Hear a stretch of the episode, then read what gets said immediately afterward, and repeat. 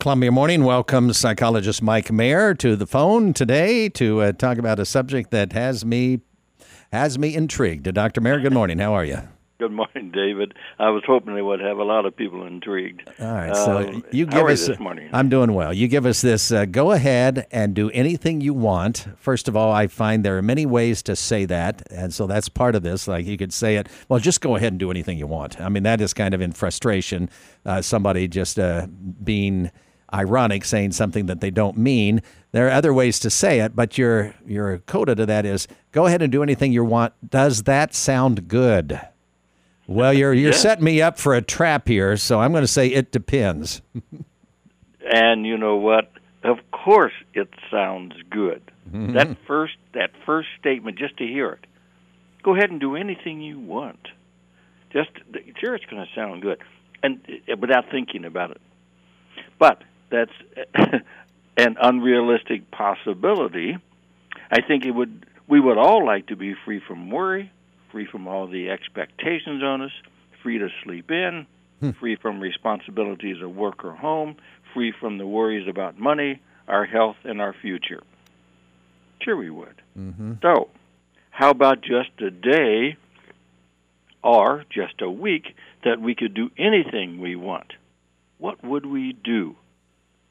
You know, the idea sounds like a nice challenge, but really, what would we do?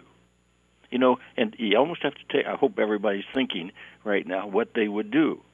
So maybe the answer to this question might tell us something about ourselves.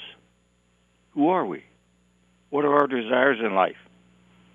Maybe what we would do, we could do without having been given this opportunity, but haven't taken the time to do so. Another possibility.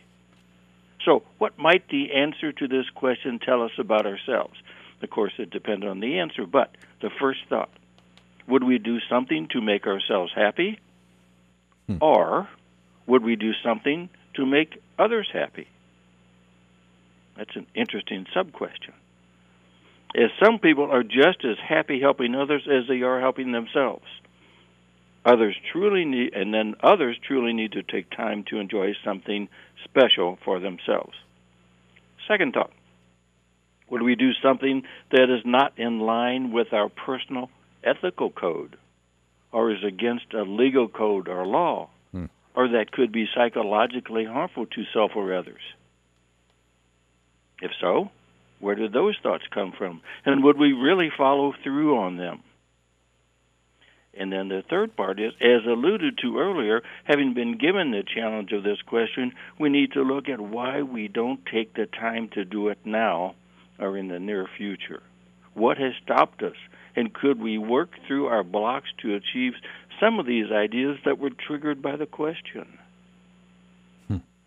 And last, what else does this question of go ahead and do anything you want? What does it tell us? It may tell us about what motivates us, what could motivate us in the future. It could tell us to slow down and enjoy life now. It could show us our weaknesses eat chocolate all day, sleep all day, our strengths, accomplishing a task or starting a new project. So, you know, it could make us realize that we are stuck in a rut and not doing anything to get out of our rut. It could just be a wake up call to get us moving in a fun, healthy direction. It's interesting. A simple question can be a powerful motivator or not. It is up to us to go ahead and be creative with our answer to the challenge of go ahead and do anything you want. You know, we have to trust ourselves that we that we will keep appropriate boundaries on our wants. But the whole purpose, David, of this of what I just said was to enjoy life now. Hmm. That's the that was the that's the purpose of that question. Yeah, well, uh, that uh, that's a hard one. I think of go ahead and do anything you want. That that's you know what? In some ways, for some of us, that is more threatening than not hearing that. If you know what I mean.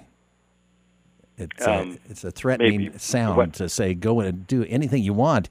All of a sudden, it's like, oh, you mean I don't have anybody basically telling me the shoulds. I'm not hearing any of the messages from the past that said you always need to be uh, hard at work or you need to be doing this, you need to be doing something productive, you need to be um, that and this. Um, and then all of a sudden, go ahead and do anything you want. Well, I don't know what I want to do. That's right. But and that's the the whole point is, you know, we do have so many things that stop us from enjoying things now. As you said, things from the past, things that we should do. That that the word should always mm-hmm. enters in a lot of people's lives or have to or mm-hmm. need to. And those stop us from enjoying the moment enjoying some fun things or just taking the time to enjoy some fun things. You're right on. Hmm, some of the sad thing is that, well, I'll do this when I retire.